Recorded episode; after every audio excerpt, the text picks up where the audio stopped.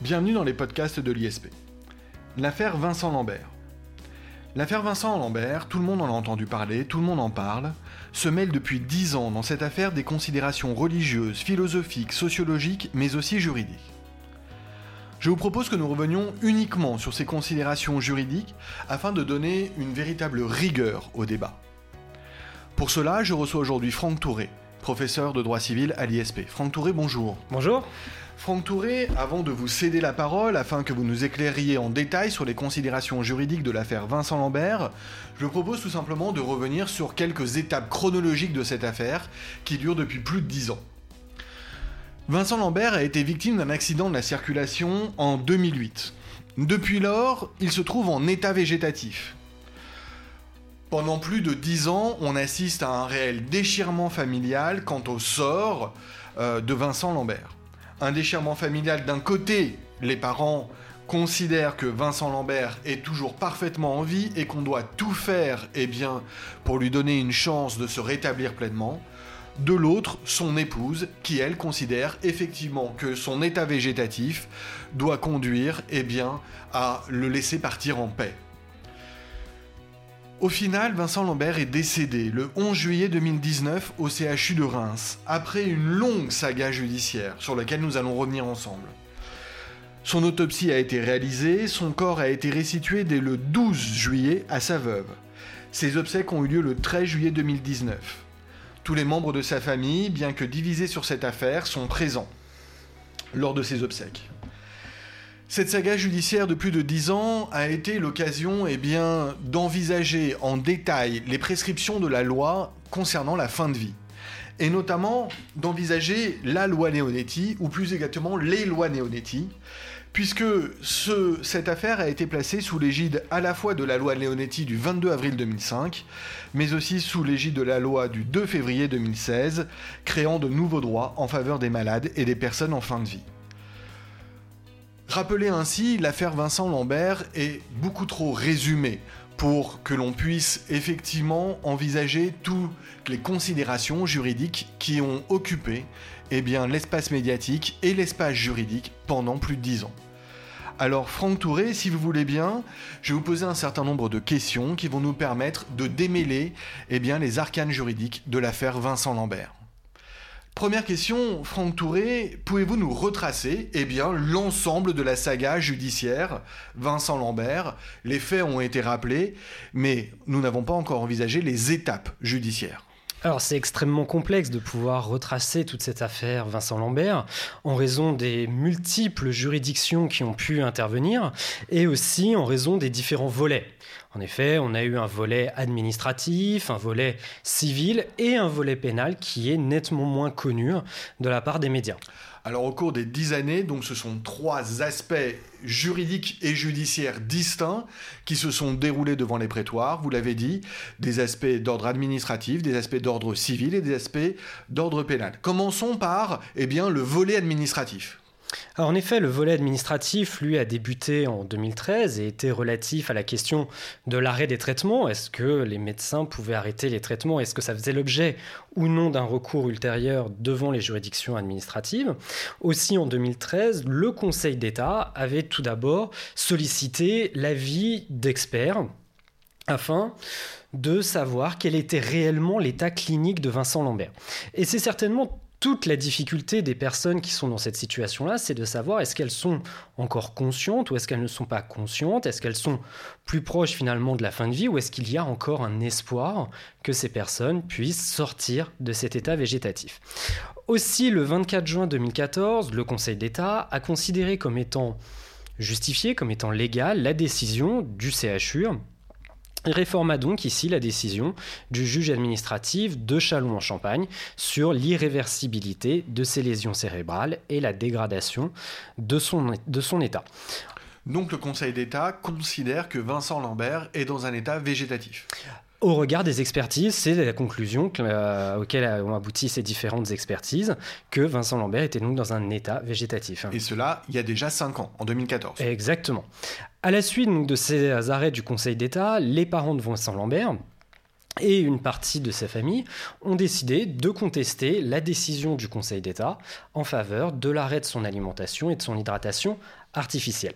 Ils ont décidé de contester cette décision devant la Cour européenne des droits de l'homme, qui a rendu par sa grande chambre un arrêt le 5 juin 2015, et elle a considéré que dans ce domaine qui touche à la vie à la fin de la vie, comme celui qui touche d'ailleurs au début de la vie, il y a lieu d'accorder une marge d'appréciation aux États. Concrètement, ici, la Cour européenne des droits de l'homme aurait été renvoie cette question à la marge d'appréciation des États sans apporter une réelle réponse précise à la situation de Vincent Lambert. Donc, la Cour européenne des droits de l'homme en 2015 eh bien, laisse cours à la décision du Conseil d'État de 2014. Tout à fait. Très bien. Les suites? Alors les suites, euh, malheureusement, ça a dû ça a continué ensuite en raison d'un changement justement de collège médical. Donc nouvelle décision en ce qui concerne l'arrêt des soins de Vincent Lambert qui a été prise, d'où nouvelle procédure cette fois qui a été intentée toujours devant les juridictions administratives. En effet, le 9 avril 2018, le médecin a pris la décision d'arrêter les traitements de nutrition et d'hydratation artificielle de Vincent Lambert. Ici, c'est ce qui aboutit, à la décision du 9 avril 2018 des médecins qui a été euh, en charge de Vincent Lambert, qui a annoncé à la famille ici que le CHU de Reims a décidé d'arrêter les traitements. Dès lors, le nouveau recours est porté devant le Conseil d'État et le juge des référés ici a rejeté le 24 avril 2019 le recours des parents de Vincent Lambert contre la décision du médecin et de leur fils d'arrêter les traitements. Je crois qu'ils sont de nouveau, ils sont de nouveau rendus devant la Cour européenne des droits de l'homme. En effet, à la suite de cela, la Cour européenne des droits de l'homme s'est encore prononcée et a rejeté la demande de suspension de la décision d'arrêt des soins soumise par les parents de M. Vincent Lambert. Alors on voit que déjà, sous le seul angle administratif, devant les juridictions administratives et devant la Cour européenne des droits de l'homme, on est déjà face à une saga judiciaire. Mais ce que l'on ignore le plus souvent, c'est que à côté de ce volet administratif, il y a aussi eu un volet civil et un volet pénal. Sur le volet civil, vous pouvez nous en dire Alors déjà, tout à fait, sur le volet civil, déjà, il aurait pu être plus important, le volet civil. En effet, il aurait pu, les juges judiciaires auraient pu se prononcer sur la question de la fin de vie de Vincent Lambert s'il s'agissait non pas d'un hôpital privé, mais d'une clinique. Dans cette hypothèse-là, c'était le juge judiciaire qui était compétent dans ce cas-là. Ici, ce n'était pas le cas, donc c'était les juridictions administratives qui étaient compétentes. En ce qui concerne le volet civil, en réalité, il y a deux aspects. Premier aspect qui, en réalité, apporte peu d'intérêt au regard de Vincent Lambert, c'est l'aspect au regard de la tutelle qui avait été confiée à son épouse, qui a suscité un contentieux extrêmement spécifique en matière de tutelle. C'était notamment sur la question de l'accès aux pièces du dossier qui pouvait y avoir accédé. C'était un contentieux qui était, on va dire, extrêmement accessoire par rapport à l'état végétatif de Vincent Lambert qui est néanmoins important puisqu'il fallait effectivement savoir que la tutelle avait été donnée à l'épouse. Tout à fait. Et donc, a fortiori pas aux parents. D'où le fait que l'épouse, a priori, avait euh, une présence plus importante dans les débats quant à la décision future à donner euh, concernant le sort de Vincent Lambert. Mm, tout à fait. Ensuite, l'aspect civil a intéressé un autre volet, cette fois qui était plus euh, technique, beaucoup plus théorique, on va dire. C'est que les parents de Vincent Lambert, ici, ont saisi le défenseur des droits, qui est euh, un mécanisme indépendant de suivi de la mise en œuvre d'une décision rendue par le Comité international des droits des personnes handicapées. En effet, ce comité avait rendu une décision qui n'a pas été exécutée ici par les autorités françaises. C'est-à-dire qu'il avait pris une décision d'arrêter provisoirement ici les décisions prises précédemment. En réalité, il s'agissait d'une question qui était liée à la voie de fait. Et avec la nouvelle conception en plus que l'on a désormais de la voie de fer à la suite de l'arrêt du 17 juin 2013, c'était la question vraiment concrètement de savoir c'est est-ce que l'État commettait une voie de fait au regard de cette décision du Comité international des droits des personnes handicapées. Alors, si D'où, pardon, je n'ai pas terminé. Et donc, c'était de savoir, en fait, si les autorités judiciaires ou administratives étaient compétentes. Et par un arrêt d'assemblée plénière du 28 juin 2019, la Cour de cassation considéra euh, que les conditions de la voie de fait ici n'étaient pas remplies, d'une part parce que le droit à la vie n'entre pas dans le champ de la liberté individuelle, c'est la nouvelle conception de la voie de fait, et d'autre part, compte tenu des précédentes décisions, aussi bien du Conseil d'État et de la Cour européenne des droits de l'homme, la décision de l'État de ne pas déférer à la demande de la CDPH n'est pas manifestement insusceptible d'être attachée à un pouvoir lui appartenant. Dès lors, ici, le juge judiciaire n'était pas compétent, ce qui conduisit justement à la cassation ici sans renvoi. Donc, c'est bien la décision dont on a beaucoup entendu parler ces dernières semaines, rendue par l'Assemblée plénière, donc eh bien, la formation illustre de la Cour de cassation en la matière, mais finalement la décision n'a pas l'importance que les médias lui ont donnée euh, concernant le sort de Vincent Lambert. La question était véritablement d'ordre plus procédural et plus technique. Euh, il reste un troisième volet, le troisième volet euh, pénal, celui qui est encore moins connu que le volet civil, Qu'est-ce que vous pouvez nous en dire? Alors, en effet, ce volet pénal est extrêmement peu connu euh, en ce qui concerne l'affaire Vincent Lambert, dans le sens où les parents de Vincent Lambert se sont constitués partie civile devant un juge d'instruction à la suite de la décision d'arrêt des traitements et ils avaient poursuivi ici notamment pour tentative d'assassinat, violence aggravée, délaissement d'une personne vulnérable, etc. Ici, c'est la Chambre criminelle de la Cour de cassation qui a rendu un arrêt le 5 mars 2019 et elle a retenu que mettre un terme à l'alimentation et réduire l'hydratation à un strict minimum dans le cadre de la procédure collégiale, telle qu'elle est prévue par le Code de la santé publique, ne peut recevoir aucune qualification pénale et bénéficie du fait justificatif d'autorisation de la loi. Concrètement, ici, cet apport de cet arrêt, c'est de préciser la consécration de la loi Leonetti, elle est considérée comme étant un fait justificatif. Très bien. Alors, on vient de résumer globalement la position du Conseil d'État. Nous avons vu aussi la position de l'Assemblée plénière de la Cour de cassation. On vient de voir eh bien, en quoi s'est prononcé le juge pénal. Euh, on a aussi évoqué un peu plus tôt, euh, Franck Touré, pardonnez-moi, je reviens un petit peu en arrière, on a aussi évoqué la Cour européenne des droits de l'homme qui est intervenue à plusieurs reprises eh bien, sur saisine euh, des parents de Vincent Lambert. Quelle est la position de la Cour européenne des droits de l'homme finalement sur l'ensemble de la situation et notamment sur ce que l'on vient de dire à propos du volet civil et peut-être du volet mhm. pénal? Alors justement, en ce qui concerne la Cour européenne des droits de l'homme, tout d'abord, il convient de préciser qu'aucun État n'est tenu juridiquement d'autoriser l'euthanasie. Les magistrats de la Cour européenne des droits de l'homme ont ainsi notamment refusé de consacrer un droit à la mort dans l'affaire Diane Preti de 2002. Le grand arrêt Préti de 2002. En effet, à la suite de cela, la Cour européenne des droits de l'homme a apporté de nombreuses précisions, notamment dans le cadre de l'affaire Vincent Lambert, sur lesquelles on est déjà on est, on a, qu'on a abordé. Mais dans un arrêt plus récent, ici, la Cour européenne a pu préciser, et il s'agissait de la Suisse, qui autorise l'euthanasie active a précisé qu'il convenait de clarifier sa législation pour que les patients qui étaient désireux d'obtenir la dose mortelle d'un médicament puissent connaître les conditions d'accès et obtenir ici l'ordonnance.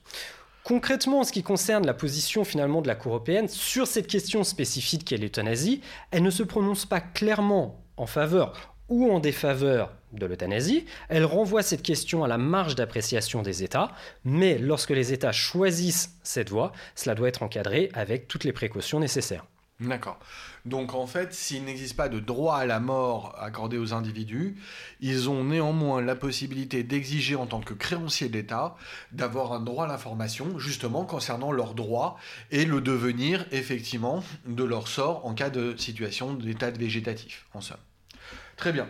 Euh, revenons maintenant que la position du juge européen est claire. Sur la position euh, eh du droit français de manière générale, j'ai évoqué en introduction évidemment euh, les lois Néonetti. On pourrait aussi envisager évidemment le principe de dignité, de la dignité humaine. Quel est l'état du droit positif français concrètement, Franck Touré? Alors déjà, il faut bien distinguer deux aspects en matière d'euthanasie. On a d'un côté ce que l'on peut qualifier d'euthanasie active, qui va donc supposer ici l'assistance d'un tiers, et l'assistance, l'euthanasie passive, qui va consister pour sa part en l'arrêt d'un traitement et dont le but ici est simplement de prolonger artificiellement la vie. Cette question du choix est une question, et ça a été parfaitement soulevé en introduction, c'est un vrai choix de société, c'est un choix philosophique, politique, voire même religieux, et qui va confronter différentes notions, la vie privée, la vie individuelle, la liberté individuelle et la question de la dignité.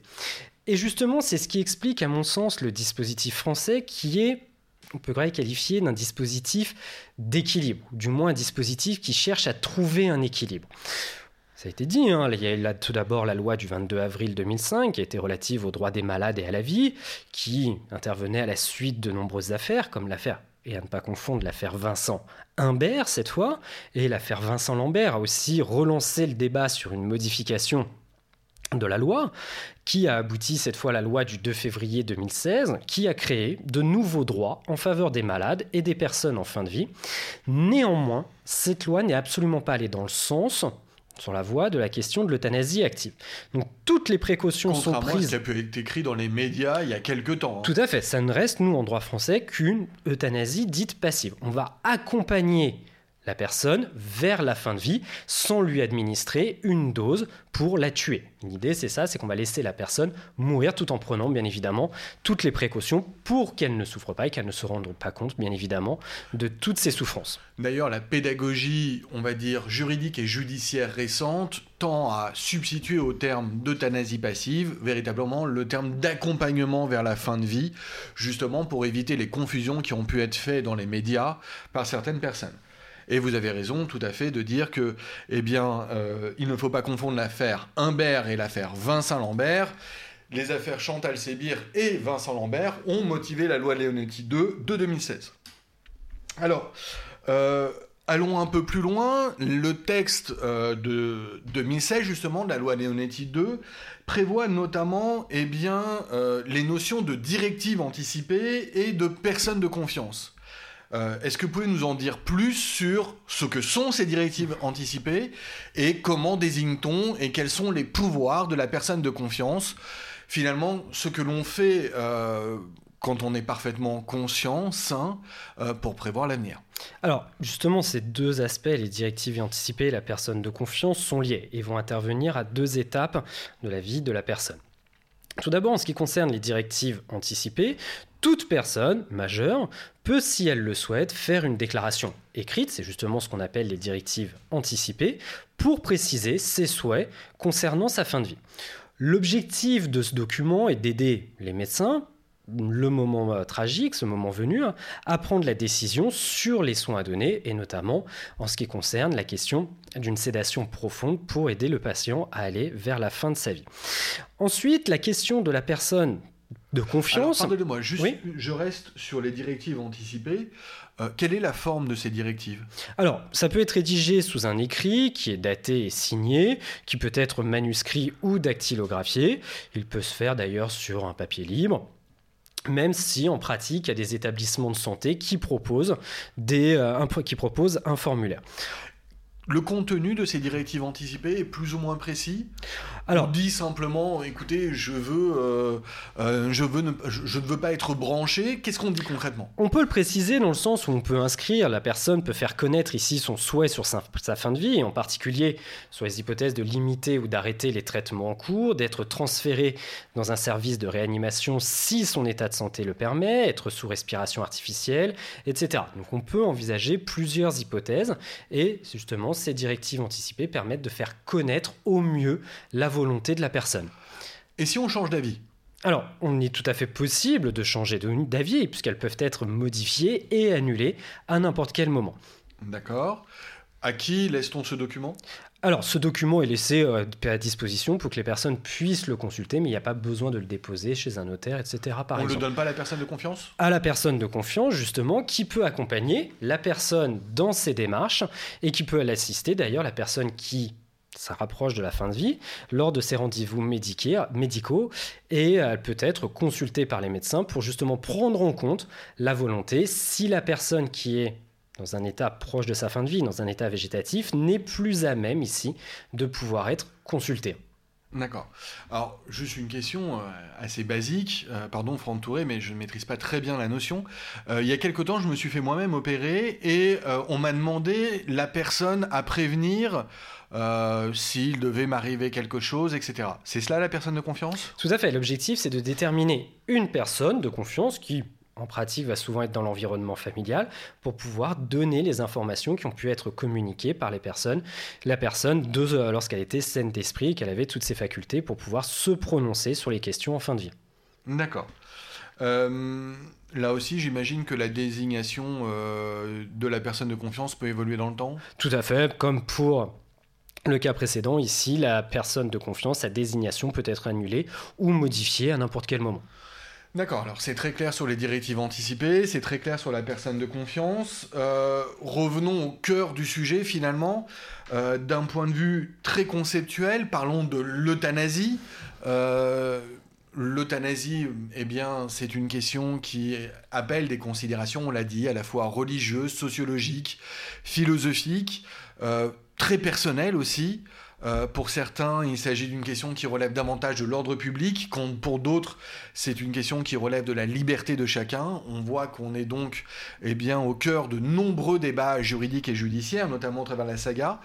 Euh, est-ce que j'ai tort de penser que finalement le juge de paix de ce débat, euh, c'est le principe de dignité, de la dignité humaine, le principe du respect de la dignité humaine?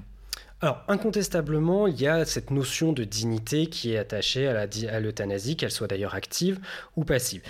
Néanmoins, même si c'est l'élément clé de l'euthanasie, hein, la notion de dignité, cette euh, notion-là apporte en réalité peu de réponses.